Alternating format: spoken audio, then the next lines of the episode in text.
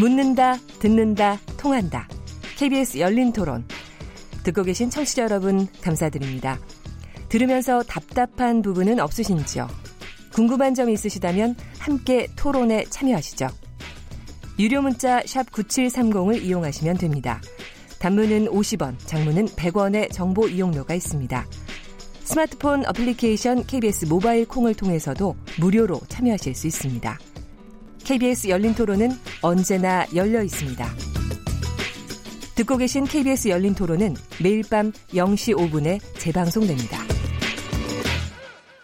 예, KBS 열린 토론 오늘 혁신 성장에 대해서 얘기를 나누고 있는데요. 김영기 아주대 경영학과 교수님, 김태기 당국대 경제학과 교수님, 박상인 서울대 행정대학원 교수님, 주원 현대경제연구원 경제연구실장님과 함께 하고 어, 있습니다. 근데 앞에 저희가 일부 토론을 하다 보니까 사실 여러 가지가 이제 토론이 맞물려 들어가서 굉장히 쉽지는 않아 보입니다. 제가 이제 귀에 확실하게 남는 거는 혁신성, 문재인 정부가 혁신 성장을 얘기하고 있지만 사실은 지난 한 20년 또는 뭐 지난 한 3, 40년 동안 해온 혁신 성장, 여러 가지 신성장 산업에 대한 얘기와 뭐 크게 다르지 않다. 그러다 보니까 조금 기업에서는 좀 시큰둥해하고 그 다음에 실질적으로는 효과도 별로 나지 않고 좀 신이 안 난다. 뭐 이런 얘기로 좀 들리는 것 같고요.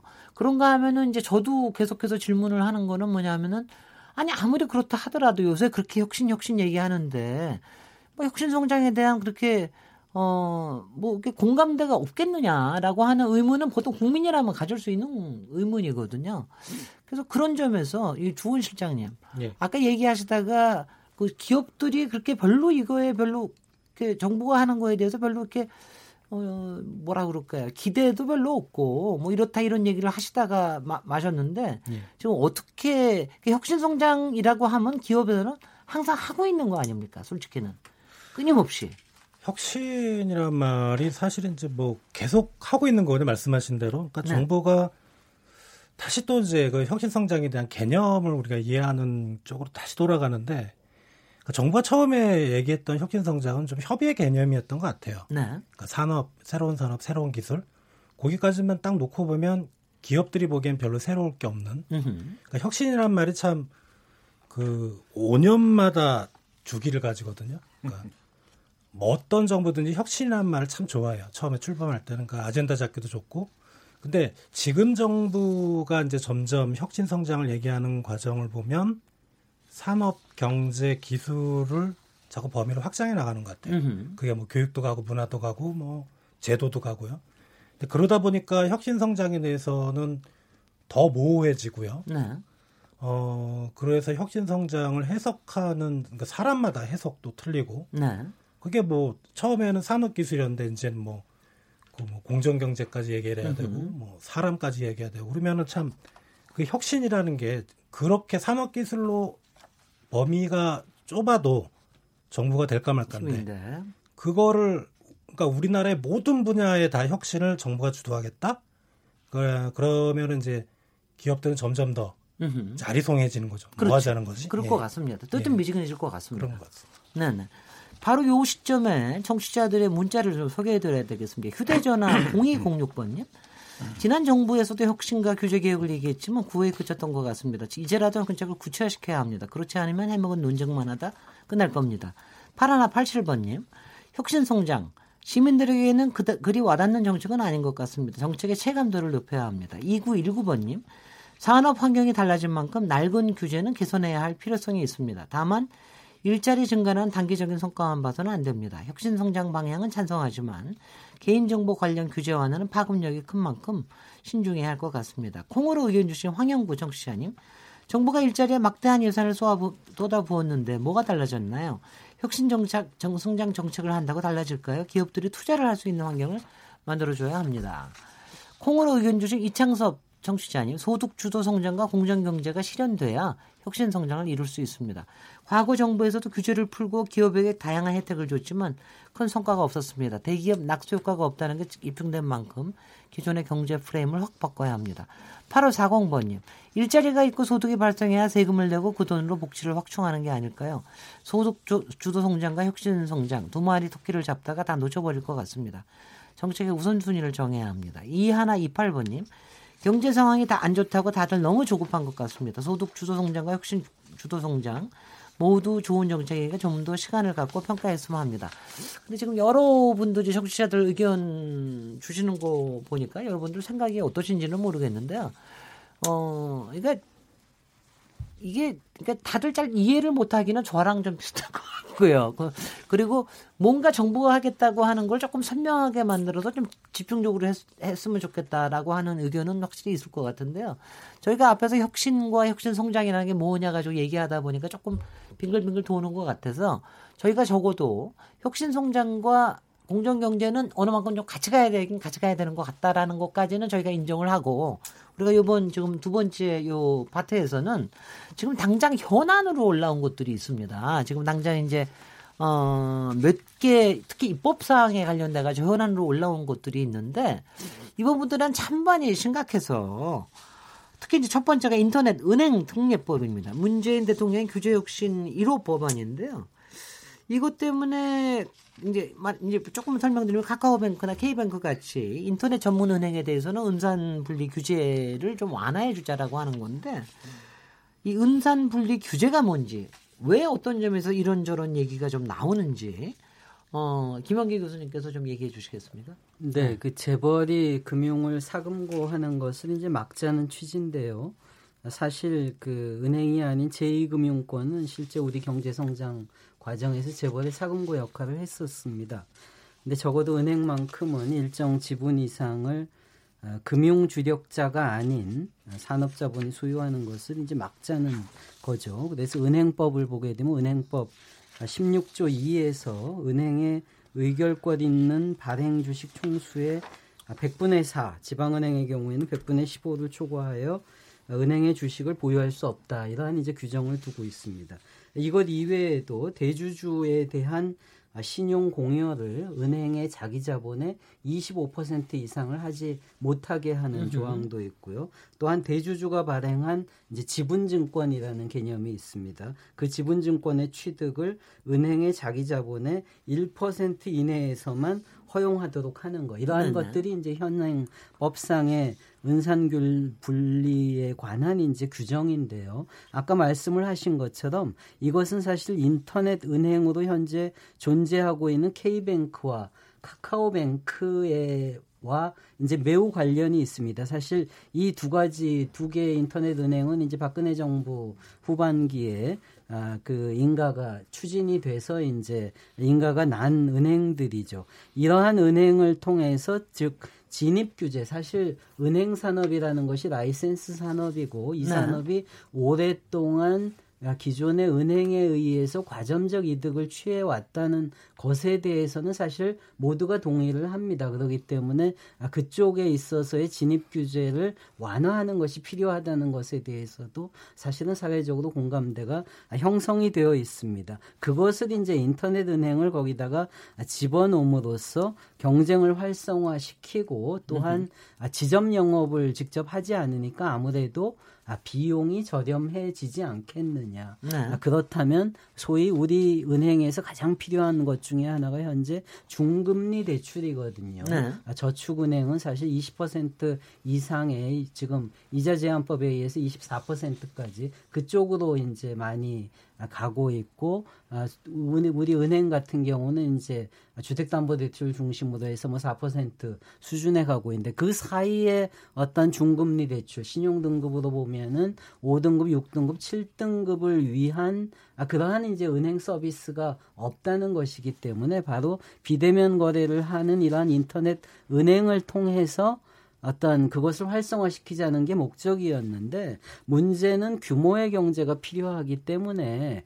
이들 은행들이 수익을 내기 위해서는. 최소한도 일정 규모 이상의 자산이 확충이 돼야 됩니다. 네. 은행의 자산이라는 것은 당연히 대출을 말하는 것이지요. 현재 카카오뱅크 같은 경우는 실제로 현재 구조 정도의 규모를 해서 네. 자기 손익분기점을 어느 정도 확보하고 있는 상태인데 문제가 되는 거는 현재 K뱅크입니다. K뱅크는 네.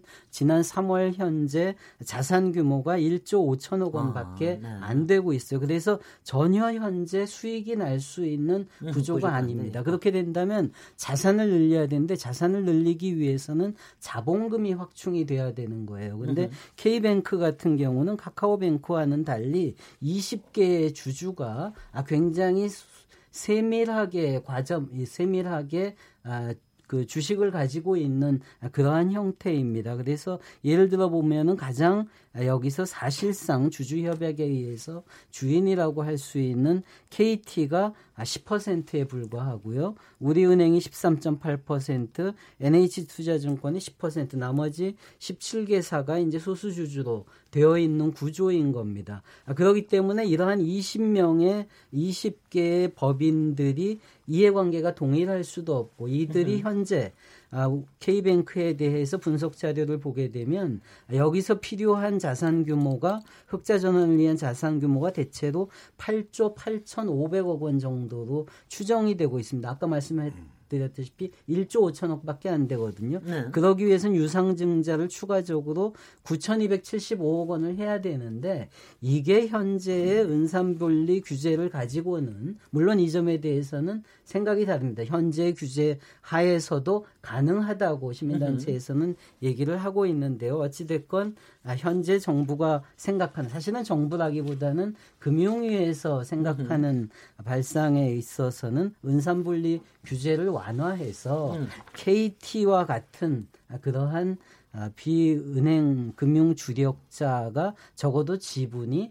33% 이상을 갖도록 하면은 이 유상증자가 원활하게 되고 이것이 결국은 진입 규제 완화를 통한 금융사 간의 경쟁 활성화나 중금리 대출 활성화를 가져올 수 있겠다. 으흠. 이걸 현재 은산분리 규제가 막고 있다고 생각을 하고 있는 게 금융위의 생각인 거죠. 네. 이것에 대해서 이제 완화를 하고자 하는 게 현재 이제 어, 정부의 정책이다라고 얘기할 수 있겠습니다. 그래서 이게 6, 7월 달에 굉장히 얘기가 되고 그럴 땐 8월 달에 대충 그래도 통과가 되지 않을까 싶었었는데 결국 8월 달에 아무 얘기 못 하고서는 그냥 넘어갔는데 제가 여기서 지금 다시 또 인터넷 은행 특례법에 대해서 또 개별적으로 물어보면 여기서 또 싸우실 테니까 그거 가지고 이걸 이제 어떻게 끌어가는 게 좋을지 모르겠다라는 생각도 드는데 지금 이제 쭉 설명을 해 주신 걸 보면 다만 요것뿐만이 아니죠. 인터넷 저기 은행 특례법에 대한 것뿐만이 아니라 지금 몇 가지 법안에 대해서 어 지금 이제 요 가을에 사실은 이제 규제 완화 차원에서 어 해야 되는 법안을 몇 개를 갖고 있는데 규제 샌드박스 오, 법 개정하는 거, 규제 프리전 특별법 개정 제정하는 거, 서비스 산업 발전 기본법 제정하는 거 이런 이제 몇 가지 굉장히 좀 굵직굵직한 법이 있는데 이 부분에 대해서 사실은 시민단체도 그렇고 어, 말하자면 문재인 대통령 지지자들 사이에서도 상당히 이견이 있지요. 그러니까 그 부분에 대해서 좀, 좀 개략적으로 설명을 하시면서 이게 왜 혁신 성장과 꼭 관련이 있다 아니면 관련이 있지 않다라고 하는 부분을 조금 명쾌하게 설명을 해주시기 바랍니다. 박상인 교수님 받아주시겠습니까? 네, 뭐 네. 인터넷 저기 전문은행 특례법은 사실 뭐 은선 분리하고 인터넷 전문은행이 활성화되는 거하고 은선분리는 사실 관련이 없습니다. 네. 억지로 끼워 맞춰가지고 지금 은선분리를 완화하려고 하는데 은선분리를 완화해서 생길 수 있는 아까 재벌 사근구가 말씀하셨는데 과거리 동양증권 사태라든지 어, 어, 저축은행 사태 같은 거 보면은요 이게 만약에 증권이 아니고 저축은행이 아니고 은행이었다면 어땠을까? 경제에 엄청난 악영향을 미쳤을 겁니다. 즉 뭐냐면은 은산분리 섣불리 완화시켜서 생길 수 있는 사회적인 비용은 엄청나게 큰 것이고요. 네. 은, 은산분리를 완화시켜서 인터넷 특례 은행 전문 은행을 만드는 특례법을 만들어줬을 때 편익은 거의 없다고 저는 생각이 돼요. 네. 아까 말씀하신 것처럼 카뱅하고 K뱅, 카카오뱅크하고 K뱅인데 똑같은 조건이에요. 음. 그리고 주주 구성도 비슷, 비슷합니다. 근데 왜 K뱅은 문제가 있고 카뱅은 문제 없느냐? 은산분리 문제가 아니고 카카오뱅크는 장사를 잘했고 K뱅은 장사를 못해서 그래요. 네. 똑같은 조건인데 왜?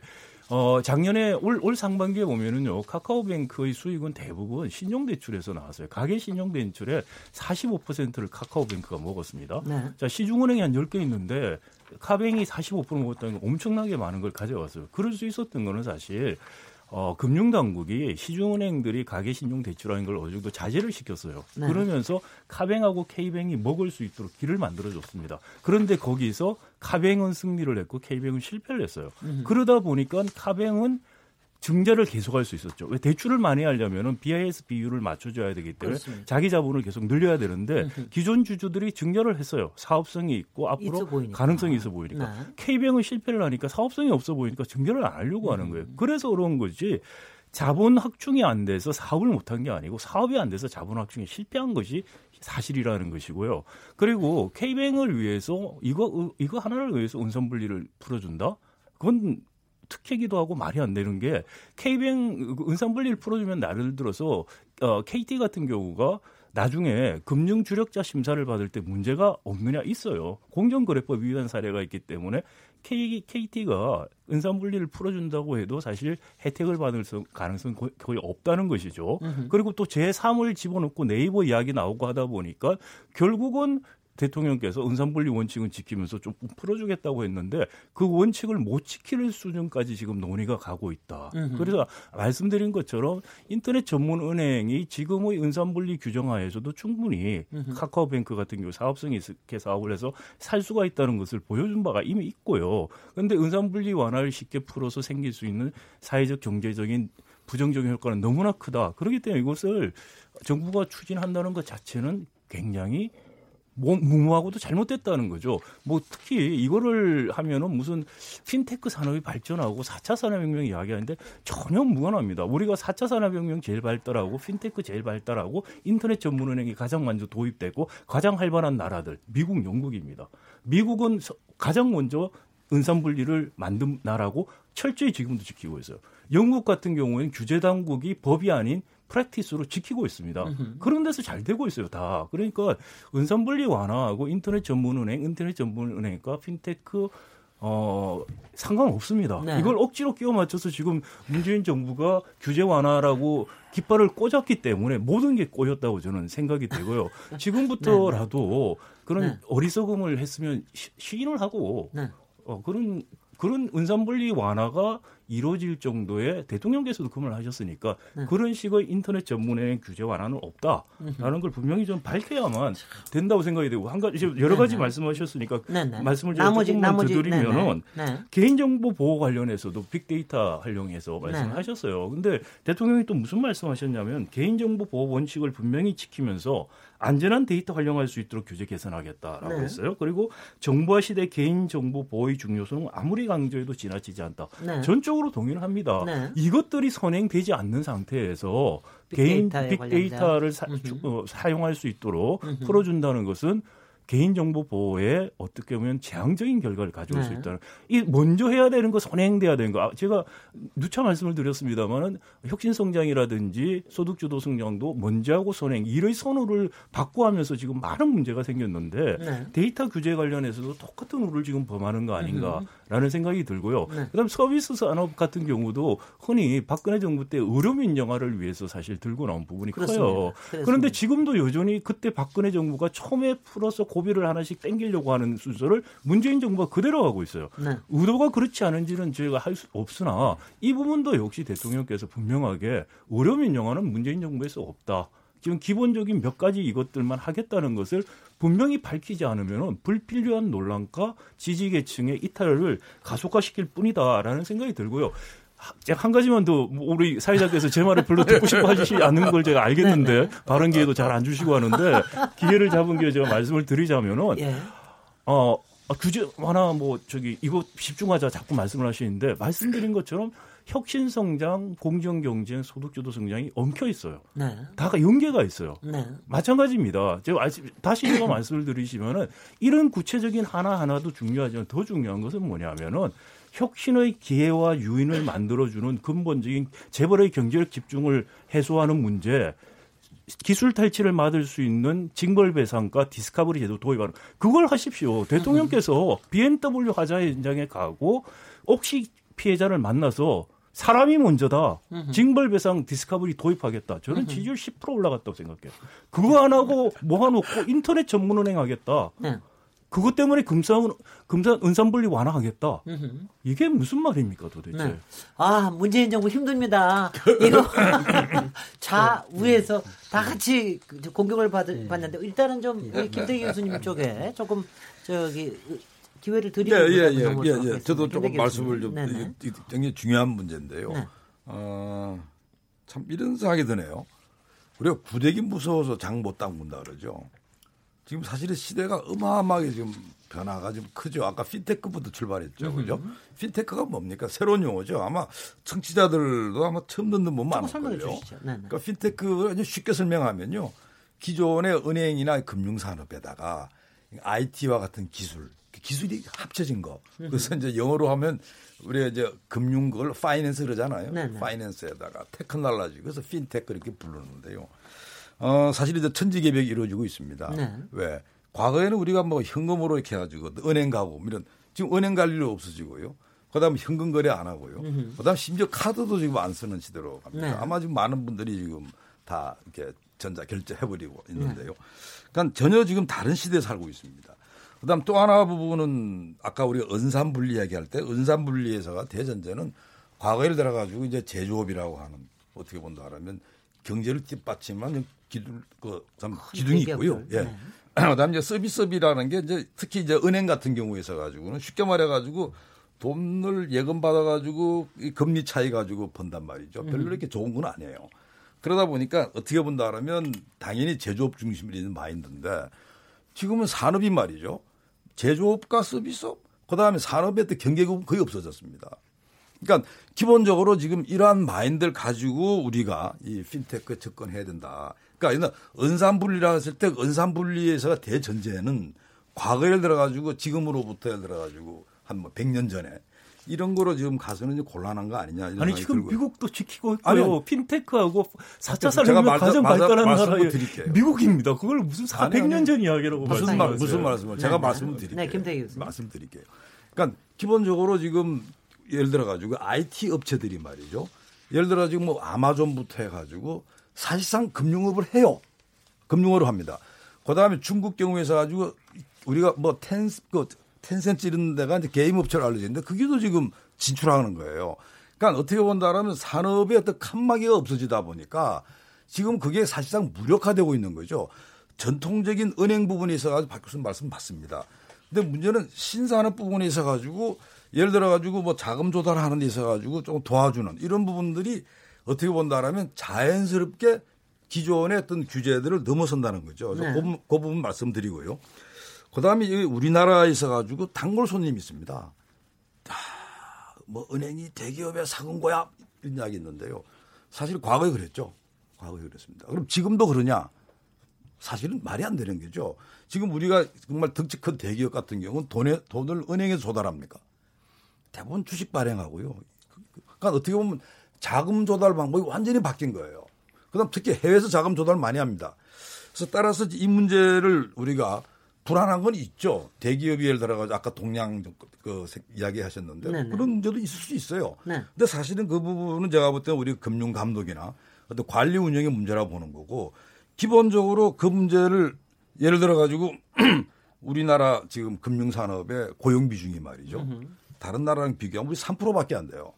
정말로 젊은 사람들이 가고 싶어 하는 이 금융 부분에 일하는 사람은 3%고 다른 나라는 왜 5%입니까? 그러니까 기본적으로 좋은 일자리도 못 만들 정도로 이 금융 부분을 목을 재고 있거든요. 그래서 그걸 어떻게 본다 하면 규제를 풀어줘라. 그 금융이라고 하는 게 사실은 살아나야지 중소기업 아까 제가 말씀드린 대로 중소기업도 뭐 돈도 조금 조달도 좀 용이하게 받고 그다음에 그 은행으로부터 해가지고 정보도 좀 제공받고 이런 부분들이 선순환이 되면서 그걸 우리가 금융이라는 걸 경제의 핏줄이라 그러죠. 그 금융이 경제의 핏줄이 될 수 있도록 금융을 정상적으로 돌리라는 겁니다. 그요. 자, 거기 조금 네. 아까 네, 네. 요거 맞아 마- 말씀드릴게요. 아까 이제 우리가 이게 참 희한한 법인데요. 빅데이터법부터 해가지고 뭐 규제 프리전 이런 부분들인데, 근데 이게 무조건 안 된다는 거예요. 이거 왜 안 되죠? 사실은 이게 부작용들이 있을 수 있어요. 이 부작용을 막을 수만 있다는다면 이 법들을 허용하는 게 맞는 거죠. 이런 이런 문제 때문에 안 돼? 그거 왜안 되죠? 문제는 이런 문제들이 발생하니까 이 문제는 해소하면서 가세요. 이게 정도죠. 그러니까 사실 우리가 빅데이터 같은 경우에 있어 가지고 빅데이터 잘 이용하게 되면요. 지금 아프신 분들, 편찮으신 분들, 획기적인 일들이 벌어집니다. 그 다음에 우리 중소기업들 돈을 못 받고, 그 다음에 해외 무슨 뭐 자금 거래하고 이런 부분들, 그 다음에 국내 예를 들어 가지고 뭐이 거래처 이런 부분들이 말이죠. 빅데이터 잘 활용하게 되면 좋은 데 쓰는 게 훨씬 많다는 거죠. 부작용보다는. 네.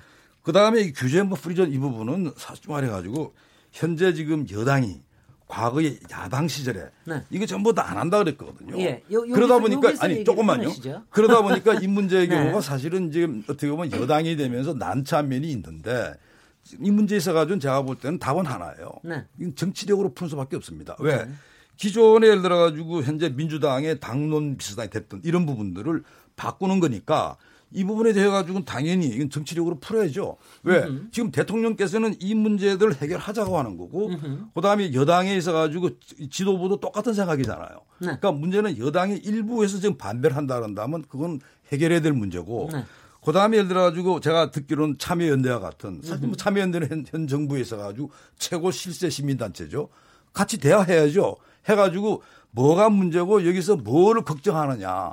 이 문제는 우리가 어떤 식으로 이거를 안전장치를 만들 거냐를 논의를 해야지 통째로 안 된다? 그건 말 안 되는 거예요. 아, 저 잠깐만요. 통째로 잠깐 안 잠깐만요. 저도 저도 그래서 게 우리. 같은 생각 우리 같습니다. 바깥에 아마 교수도 PD 아마 통째로 반대하지는 우리 바깥에. PD 네. 자 잠깐만요. 네. PD 쪽에서 오늘 얘기하는 게 네. 이 오늘 확실히 이제 이념 싸움이 좀 되다 보니까 그리고 이제 여기에는 팩트에 대한 것도 굉장히 많이 그렇죠. 전달을 해야 되고 그러다 보니까 한번 얘기하시면서 굉장히 말씀이 길어지셔서 네. 굉장히 좀 이제 논의가 따라가기가 좀 어렵게 엉켜 엉키는 네, 좀 네. 경향이 없지 않아서 이제부터는 조금만 짧게만 네, 얘기를 해주시고요. 그러시죠. 김 예. 아, 그럼 요거만 잠깐만 네. 얘기해 주십시오.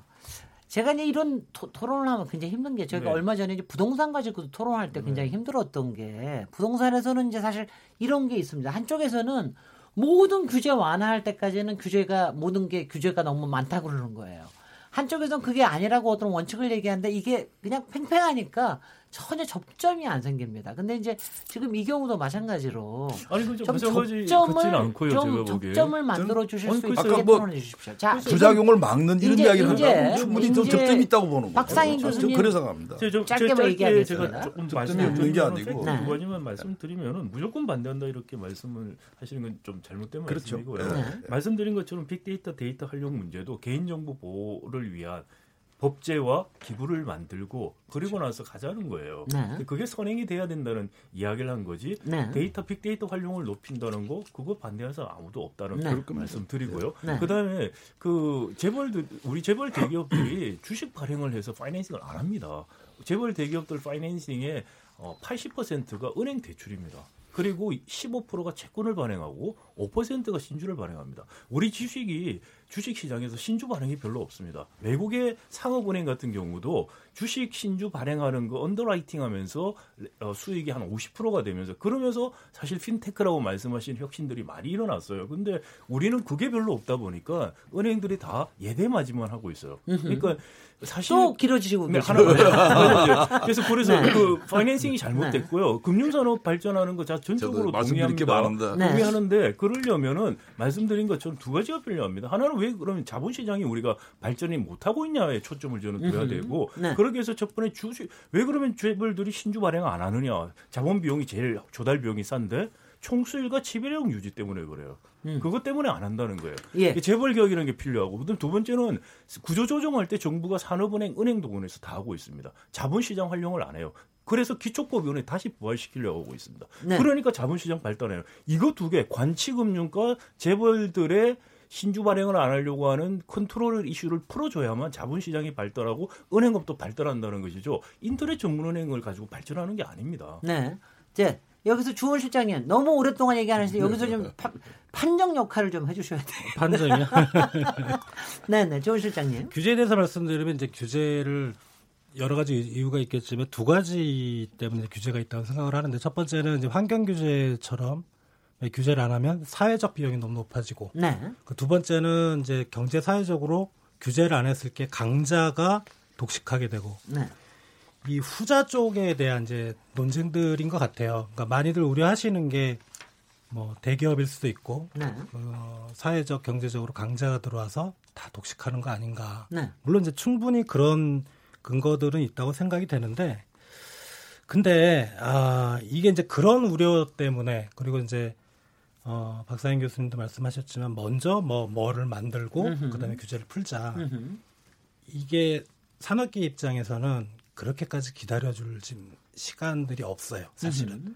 그러니까 대기업들 잘 나간다고 하지만 진짜 손꼽을 정도의 대기업만 잘 나가고 네. 뭐 나머지 대기업과 중소기업들은 되게 어렵거든요.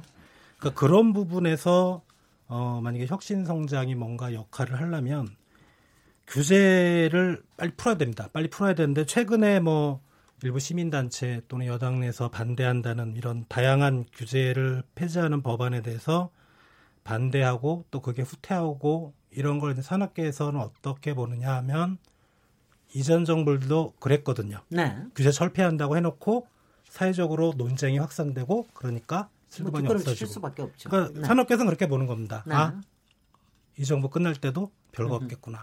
예. 근데 그런 게 참 우려가 되는 거죠. 네, 알겠습니다. 아니 근데 지금 사실 이제 조금 이번 정기 국회에 대한 기대와 우려가 다 있는 것이 지금 뭐 법 하나 하나씩 얘기하기보다는 통째로 뭐 막 교환할 것 같이 보이긴 하거든요. 그러니까 이른바 개혁 법안이라고 얘기할 수 있는 가령 뭐 종부세법이나 보험법이나 무슨 상법 공정거래법 이런 거 하고 그다음에 아까 얘기하는 규제 개혁에 관련된 어 아니면 규제 완화에 관련된 법하고 좀 이렇게 바꾸- 맞바꾸는 거로 이렇게 갈 가능성도 상당히 농후할 것 같습니다. 솔직히는 그런데 이제 그런 과정에서 어뭐 적어도 어느 정도까지는 수준을 좀 지- 기준을 지켜야 된다. 어, 어느 거는 좀 해야 된다. 뭐 이런 것들은 좀 있으실 것 같은데 김영기 교수님 어떻게 보십니까? 사실 규제라는 것은 이제 환경 변화에 따라서 에, 그 신축적으로 대응을 해야 되는 것이지요. 그래서 우리는 사실 규제 재설계라는 말이 맞다고 생각을 합니다. 네. 아, 규제 재설계는 그러니까 어떠한 때에는 규제 완화로 나타날 수도 있고 어떤 때는 또한 아, 다른 풀고, 형태의 네. 어떤 규제를 아, 도입하는 형태로도 나타날 수 있다고 생각합니다. 네. 아, 지금 뭐 타협에 대해서 지금 사회자님께서 말씀하셨다 하신 것처럼 우리 사회의 상당히 일각에서는 적어도 과거에 어떤 지금의 정부를 지지하지 않는 어떤 세력에서는 사실 규제 완화라는 것을 줄기차게 아, 주장을 해 왔었던 거죠. 저는 아, 그러한 것에 대해서도 좀 유연하게 저는 받아들일 수 있다고 생각을 합니다. 네. 예를 들어서 은산분리 규제는 아, 사실은 아, 지금 인터넷 은행 특례법이 과연 은, 은산분리 규제라는 원칙을 저버리는 것이냐 그렇지 않는 것이냐에 대해서는 시각의 차이가 있을 수 있을 것 같아요. 저는 아, 확실하게 방비 그 어떤 부작용에 대한 방지 장치를 하면서 허용하는 것이라면 그것은 은산분리 원칙을 지키는 것이다 이렇게 또 생각할 수도 있을 것 같고요. 아, 사실은 개인정보보호법도 마찬가지죠. 개인정보는 활용 대상이기도 하고 보호 대상이기도 한 거죠. 현행법은 사실 아, 개인정보 보호에 초점을 맞추고 있으니까 이것 이제 빅데이터 활용 측면에서 개인정보의 활용을 높이는 방향으로 이제 법을 개정을 하자는 거지요. 네. 아, 그러한 점에서는 분명히 저는 또 개선의 여지가 있다고 보고요. 네. 규제 프리존 특별법에서 사실은 아, 정부 여당에서도 분명히 이것이 의료 민영화로 가는 것은 안 된다는 입장을 분명히 하고 있습니다. 사실 네. 이 점에 대해서 사실 야당이 이제 굳이 그 규정까지 둬야 되느냐 그렇게 그냥 그냥 규제 프리존을 하지 이렇게 얘기를 하는 것 때문에 이제 문제가 되는 것이고요. 그렇기 때문에 사실은 아, 정부를 지지하는 이제 많이 후원하고 지지하는 쪽에서 사실 이제 좀 의구심이 있는 것이 현재 아, 상황을 좀 복잡하게 만들고 있는 것이 아닌가 이제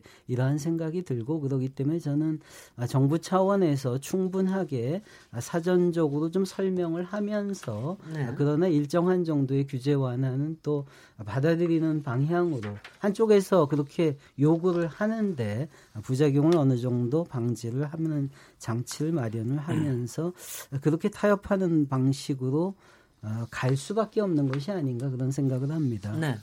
혹시 네, 김태 네, 교수님 좀 더 저기 김태 교수님 주원 실장님께서 조금 더 얘기하실 게 있을 것 같은데 어떠십니까? 어, 김태 교수님 예, 예, 예. 받으시겠습니까? 아니요, 네. 뭐 아까 지금 우리 김영기 네. 교수님 말씀하신 이 부분인데요. 사실은 이 규제라고 하는 부분도 사실 현실이죠. 네. 그러니까 환경이 바뀌었기 때문에 규제도 우리 재설계해야 된다 이 부분인데, 어, 제가 볼 때는 지금 현재 이 정부에서 규제 정책에 대해 가지고 입장을 명료하게 가져가면 좋을 것 같아요. 그러니까 이쪽에 가서는 안 할 것처럼 얘기하고 저쪽 가서는 좀 다른 이야기를 하고 그러니까 사실 오락가락하는 이런 부분들이 오히려 더 불신을 키우지 않을까. 그래서 이 규제에 대해 가지고 뭐랄까 뭐 철학이랄까요? 그걸 분명히 좀 밝히고 네. 또 일관되게 좀 밀고 나가면 좋을 것 같고요. 네. 난 반대하는 측은 반대하는 측에 대해 가지고 설득을 해야죠. 그러니까 뭐 반대한다 그래가지고 말 바꾸고 이래 대해서는 곤란하다 생각합니다. 네. 저도 말- 동의를 하고요. 네, 뭐한 가지만 교수님. 말씀을 네. 드리자면은 그 딜 말씀을 하셨는데 우리가 영어에서 악마는 디테일에 있다는 이야기를 하죠. 네, 네. 어떻게 디테일하게 가느냐가 모든 걸 바꿉니다, 사실은. 그런데 그것을 원내 대표단에서 자기들끼리 협상을 해서 패키지를 만들어서 통과를 시키겠다는 식으로 가면은 그거는 굉장한 사회적 무리를 일으킬 것이다. 그래서 지금 여태, 아까 전에 말씀을 여태까지 그렇지 않은 적이 한 번도 없었던 것 같아요. 네, 이게 근데 지금 말씀드린 것처럼 네. 이 법안의 성격상 미칠 수 있는 사회적 파국이 엄청나게 큰 것이기 때문에 네. 지금 논의 과정에서도 아- 말씀하신 것처럼 불분명한 입장을 취한다라든지 뭘 하겠다는 건지 지금 뭐 은산분리 완화 원칙은 지킬 거라고 말씀하셨는데 법무 어, 저, 저, 정무위 소위에서 법안 소위에서 논의되는 내용을 보면 또 그렇지도 그렇지 않고 않아요. 네. 그 엉망인 이야기들이 나와요. 그렇기 때문에 이것을 무슨 뭉뚱그려서 이거 바꿔치기 할 수 있는 그런 성격도 아니고요. 네. 디테일이 뭔가 굉장히 중요하고 이 과정에서 특히 민주당 같은 경우에 당론으로 과거에 자기들이 반대했던 부분들에 대해서 당론으로 찬성을 하든지 어떻게 하든지 입장이 바뀌면은 분명히 국민들에게 설득을 하고 설명을 해야 돼요. 그런 네. 과정을 다 뛰어넘고 그냥 원내 총무들끼리 모여가지고 슥슥슥 해서 그냥 통과시켜서 아무 탈이 없을 것이다. 그런 식의 몽상을 저는 한다고 생각을 하는데 그런 일은 일어날 수도 없고 일어나서도 안 된다고 저는 생각이 되고요. 그렇다면은 문재인 정부가 소통을 강조하고 했던 문재인 정부가 과거 정부가 뭐가 아니 다른 거예요? 근데요, 저기 박상현 교수님, 박상현 교수님 조금 이제 입장을 조금만 놓고 얘기를 하신다면은 사실은 지금 지금 이제 국회 상황이라는 것이 어 솔직히 뭐 여소야대 아닙니까 근본적으로 그리고 정부로서는 솔직히 개혁 입법에서도 꼭 통과시키고 싶은 게 있단 말이죠. 어떤 걸 통보시키고 싶지가 않아요. 아니, 저는 뭐- 정부 개혁 입법 본 게 없어요. 아니 아니요. 예를 들어서 올라와 있는 게 있습니다. 어떤 게 있나요? 뭐 이제 개혁 입법 말씀하시는 거 제가 네. 통과시킨 거 임대차 아니요. 10년 연장하는 거 네 네. 그거 말고 뭐 있나요? 아니, 뭐- 공정거래법 전면 개편 나와 있죠. 네. 재벌 개혁 사항 하나도 없어요. 그거는 재벌 개- 통과하기나 네. 안 하나 공정거래법 그 법 통과하고 안 그러니까 하고 전속 그러니까 고발제 문제 말고 교수님, 없어요. 박상인 그 정도의 교수님. 그 정도로의 법안을 양보하면서 네. 저, 야, 어, 그 정도를 통과시키기 위해서 금- 은산분리의 근본을 흔들고 의료 민영화의 길을 터줄 수 있고 개인정보 보호를 누도화시킬 수 있는 가능성이 있는 양보를 한다는 건 있을 수가 없다는 거죠, 제 말은. 박상인 교수님 네. 지금 이 자리가 우리가 무슨 뭐 지- 저기 뭐 어디 어느 시민단체에서 우리가 뭐 발표를 하는 게 아니기 때문에 국회 상황이 조금 맞바꿔야 될 상황이 있기는 맞- 있습니다. 맞바꾼다는 것이 아니, 지금 아니, 말씀하시는 근데 이제 게 그런데- 등가적인 것을 맞바꾸는 아니야, 것이지. 그렇게는 안 되죠. 아니 그런 것들은 아니, 그러니까- 안 해야 되죠. 아니, 그러니까- 런 것들을 풀어주기 위해서 네. 그 조그만 거 그리고 왜 임대차 10년이라는 것이 지금 어, 저기 여러 가지 상황에서 임대차 보호 10년을 해주는 거는 네. 그거는 그거 자체로 충분히 설득하고 통과시킬 수 있는 것인데 네. 왜 그것을 끼워서 다른 악법들을 개정하는 것을 미끼로 쓰냐 이거죠. 아니요, 그러니까 그러니까 그런 상황이 일어날 수가 있기 아, 그거는 때문에 정부 여당의 정치력의 문제고요. 네, 네, 청와대와 정부 여당의. 정치력의 문제고 거기에 대해서는 청와대가 정부 여당이 책임을 저는 반드시 져야 된다고 예, 생각합니다. 뭐 여기서는 이제 확실하게 저 입장은 확실하게 알겠습니다. 저는 현실에서 일어나는 문제 저 상황들을 제가 너무나 많이 봤기 때문에 그러다가 엉벙덤벙하다가 당하는 경우를 너무 많이 봐서 그렇게 엉벙덤벙하게 될 때 어떤 부분을 확실하게 꿰차고 들어가서 이것만큼은 꼭 지켜야 되는 부분을 명확하게 해놓는 게 굉장히 중요하다고 생각이 돼서요. 그 부분을 조금 좀 체크를 해보려고 그랬는데요. 아, 여기는 전 조금. 넘어가겠습니다. 그아 왜냐하면. 그, 냥 있다가는 자칫상 그냥 그냥 전체적으로 당, 당해버리는 경우가 한, 한두 번이 아니라서 여기서 잠깐 좀 얘기를 끝, 요, 요 부분은 마치도록 하고요. 아마 가을에 국회 입법 과정에서 요 세부 상황에 대한 게 굉장히 많은데 사실은요 오늘 저희가 이걸 전체적으로 얘기할 토론한다는 게 굉장히 어려운 일이 여기에 뭐 지금 법 하나 하나에 엄청난 얘기들이 녹아 있는데 그걸 뭉뚱그려서 얘기하는 게 굉장히 힘들다는 생각은 좀 들고요. 오늘 혁신 성장에 대해서 토론을 하고 있는데 사실은 이제 우리 마지막 시간 뭐 한뭐 15분 정도밖에 안 남았습니다. 이 시간에 저희가 앞에서도 잠깐 얘기를 나왔습니다마는 하여튼 뭐 어떤 산업을 핀셋처럼 딱 집을 수 있는 것도 아니고 그다음에 예산을 특별하게 느리거나 어, R&D 예산을 아주 많이 늘려가지고 지원을 하거나 이것 이거로 혁신이 일어날 수는 없다는 건 알면서도 불구하고 어, 내년에도 분명히 어느 만큼 그쪽으로 갈 겁니다. 그쪽으로 갈 수밖에는 갈 수밖에 없는 게 또 이건 저기 제가 얘기할 수는 없다 이런 생각도 드는데 그래도 이런 상황에서 어, 정부가 뭐라도 좀 할 수 있게끔 하, 는 부분에서 정부 자체의 혁신 성장에 말하자면 조직력 또는 그 이거를 정책적으로 주도할 수 있는 이 힘에 대해서 이 부분에 대한 평가와 좀 개선할 방법에 대해서 이 박상희 교수님께서 먼저 해주시면 제일 좋을 것 그래서 같은데. 저는 정부가 지금도 정부의 역할이 혁신형 경제, 혁신 네. 성장에서 무엇이 되어야 되는 거에 대해서 이해를 정- 못하고 있는 거 아닌가라는 생각이 들어요. 처음부터 말씀을 드렸는데 정부가 해야 될 것은 스티브 잡스가 나올 수 있는 환경을 만드는 일이라는 것이죠. 네. 그러기 위한 법제도적인 장치를 만드는 것이 가장 급합니다. 아까 전에 이런 법제도 어, 데이터 개인정보 보호 말씀했더니 오래 걸린다는데 왜 오래 걸리나요? 법 바꾸면 돼요. 딴 것도 법 바꾸는 거예요. 네. 마찬가지입니다. 징벌배상 디스커버리제도 지금 국회 법안도 다 올라와 있습니다. 네. 왜 이걸 정부가 통과를 못 시키나요? 네. 자 이런 것들 해야 정- 된다는 거고요. 그래- 법, 정부가 국- 법을 통과시키는 건 아닙니다. 아, 물론 국회가 통과시키는 통과시키죠. 당연히 그렇죠. 네, 그렇지만은 네. 정부가 저 다시 말씀드립니다. 어, BMW 화재 현장이나 혹시 어, 희생자들 모아놓고 네. 대통령께서 사람이 앞으로 먼저다. 징벌- 징벌배상 벌려서는 디스커버리. 합시다. 어허. 그렇게 드라이브를 걸었다. 왜 못할까요? 네. 그런 걸 하자는 거예요. 네. 정부가 해야 될 것은 그런 제도와 법제도, 법제도와 재벌의 과도한 경제력 집중을 해소할 수 있는 공정거래법 전면 개편에 전혀 반영이 안 돼 있는 내용들을 다시 만드는 작업부터 시작을 해야 된다는 것이고요. 네. 우리는 지금 정부한테 받고 원하는 게 과거 정부처럼 정부가 나서서 이거하고 저거하고 주도적으로 뭘 자꾸 하기를 원하는 생각들이 있어요. 그게 정부도 관료도 갖고 있고 일반 국민이 갖고 있는데 그런 것 때문에 그런 인식의 오류가 있죠. 그런 인식의 오류 때문에 실패하는 게 많다. 네. 정부는 그런 제도를 만들고 그다음에 김 교수님 말씀하신 것처럼 사회 안전망 실패하더라도 다시 도전할 수 있는 얼마 전에 조- 동아일보에서 어, 취업 동아리 그 지도 교수 설베이를 했는데요. 학생들이 창업에 제일 두려워하는 이유가 뭐냐? 한 번 실패하면 끝장이라. 네. 사회 안전망이나 복지 안전망이 없으면 위험 부담을 하기가 어렵다는 거죠. 그런 것들을 해주는 것들이 그리고 직업 교육을 어, 해서 전직할 수 있도록 해주는 그런 부분들이 정부가 할 문제지. 과거 산업 정책 하듯이 발굴 육성하고 돈을 투자하고 이런 정책 20년 넘게 실패한 정책을 반복하는 걸 과감하게 바꾸는 게 저는 출발점이라고 생각됩니다. 주원 실장님. 예. 네. 산업정책 다 폐기하자.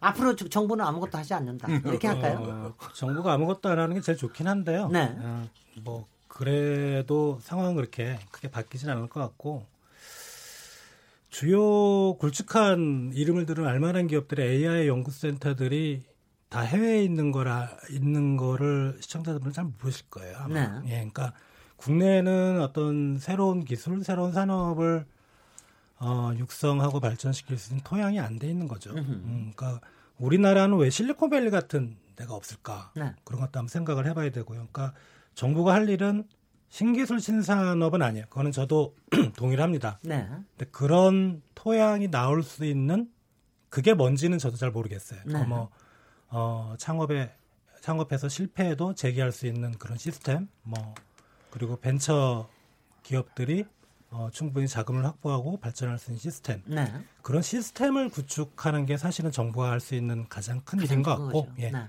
뭐 다시 한번 말씀드리지만 신기술 신산업 열 몇 개 이렇게 딱 제시하고 따라와라 아무도 안 따라합니다. 네. 예.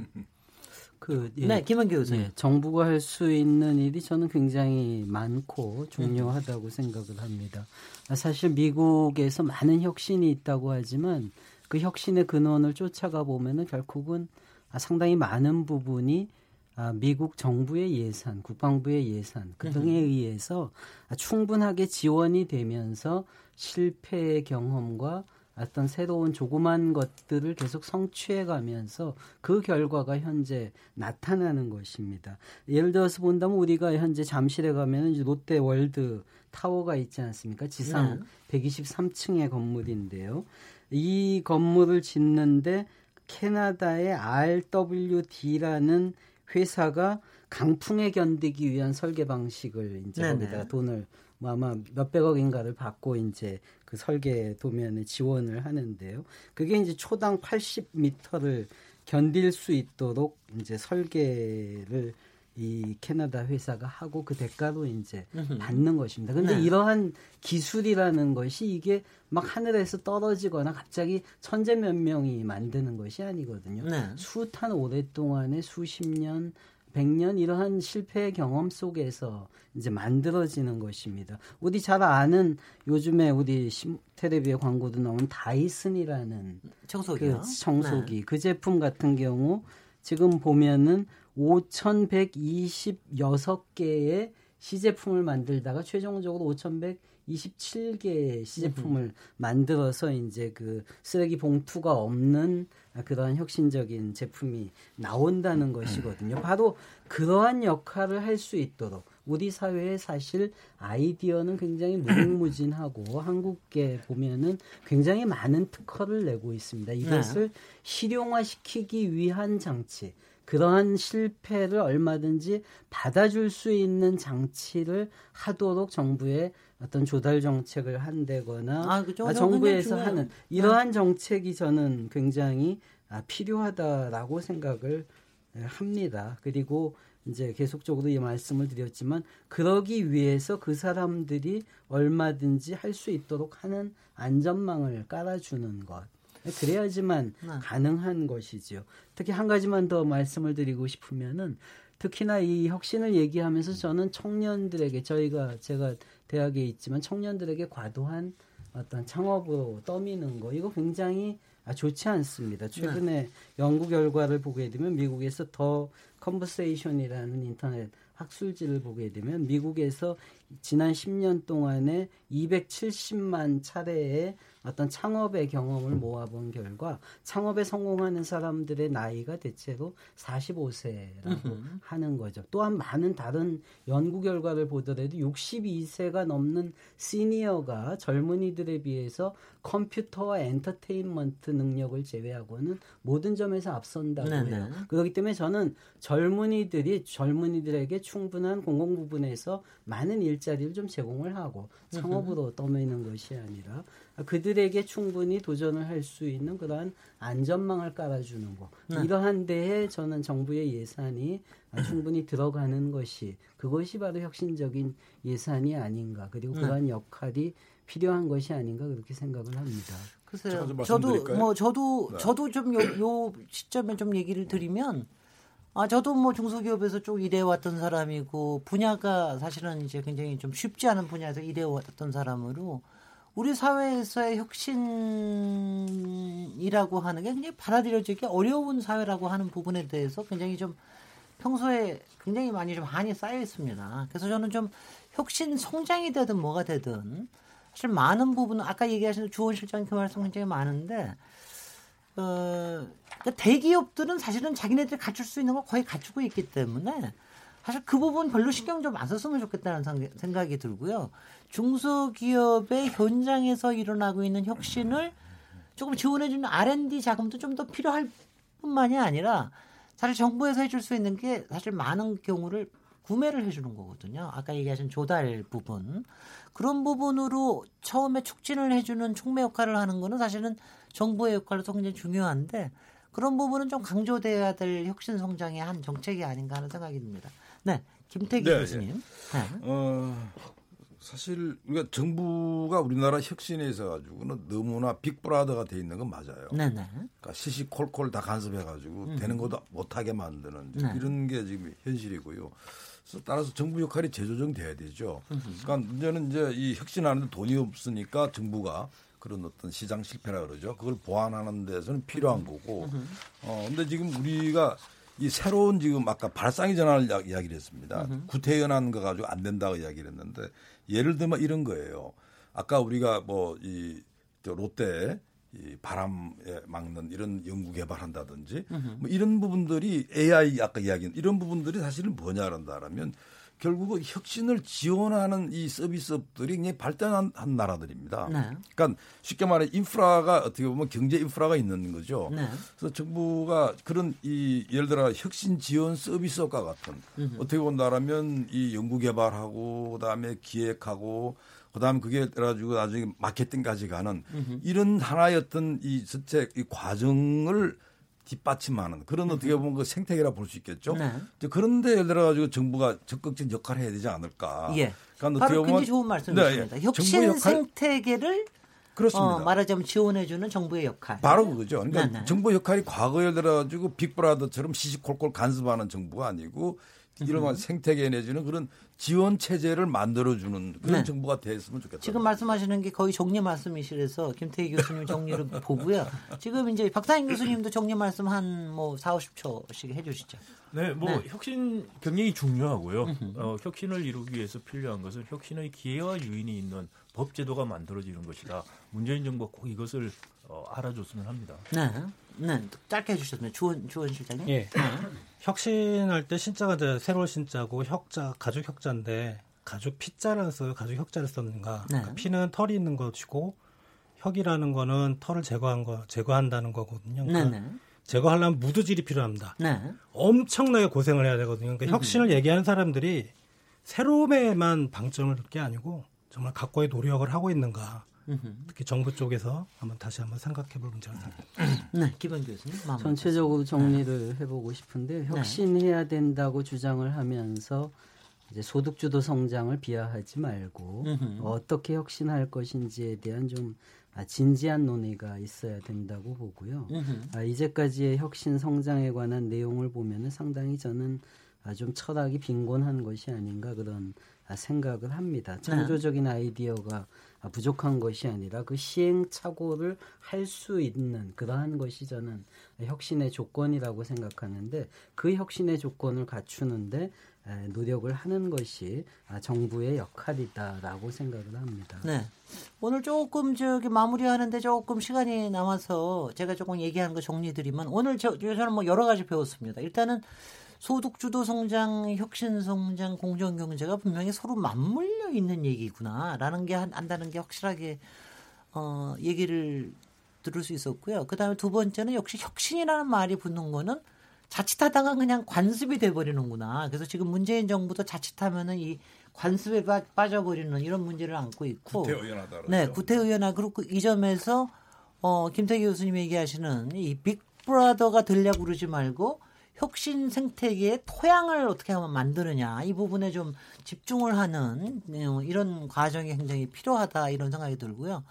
그러면서 보니까는 역시 무두질이 필요하긴 필요하네요. 이거 자체가 정부 자체에서 지금 어 혁신의 사령탑에 대해서는 조금 좀 다시 한번 고민을 해볼 필요가 있는 게 아닌가 뭐 이런 생각을 하면서 오늘 굉장히 어려운 말씀이셨지만 이 결론을 여기서 딱 짓지 말고요.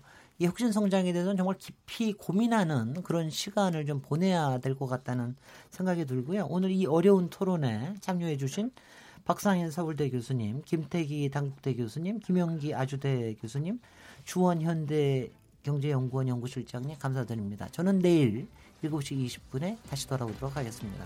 감사합니다. 수고하셨습니다. 감사합니다.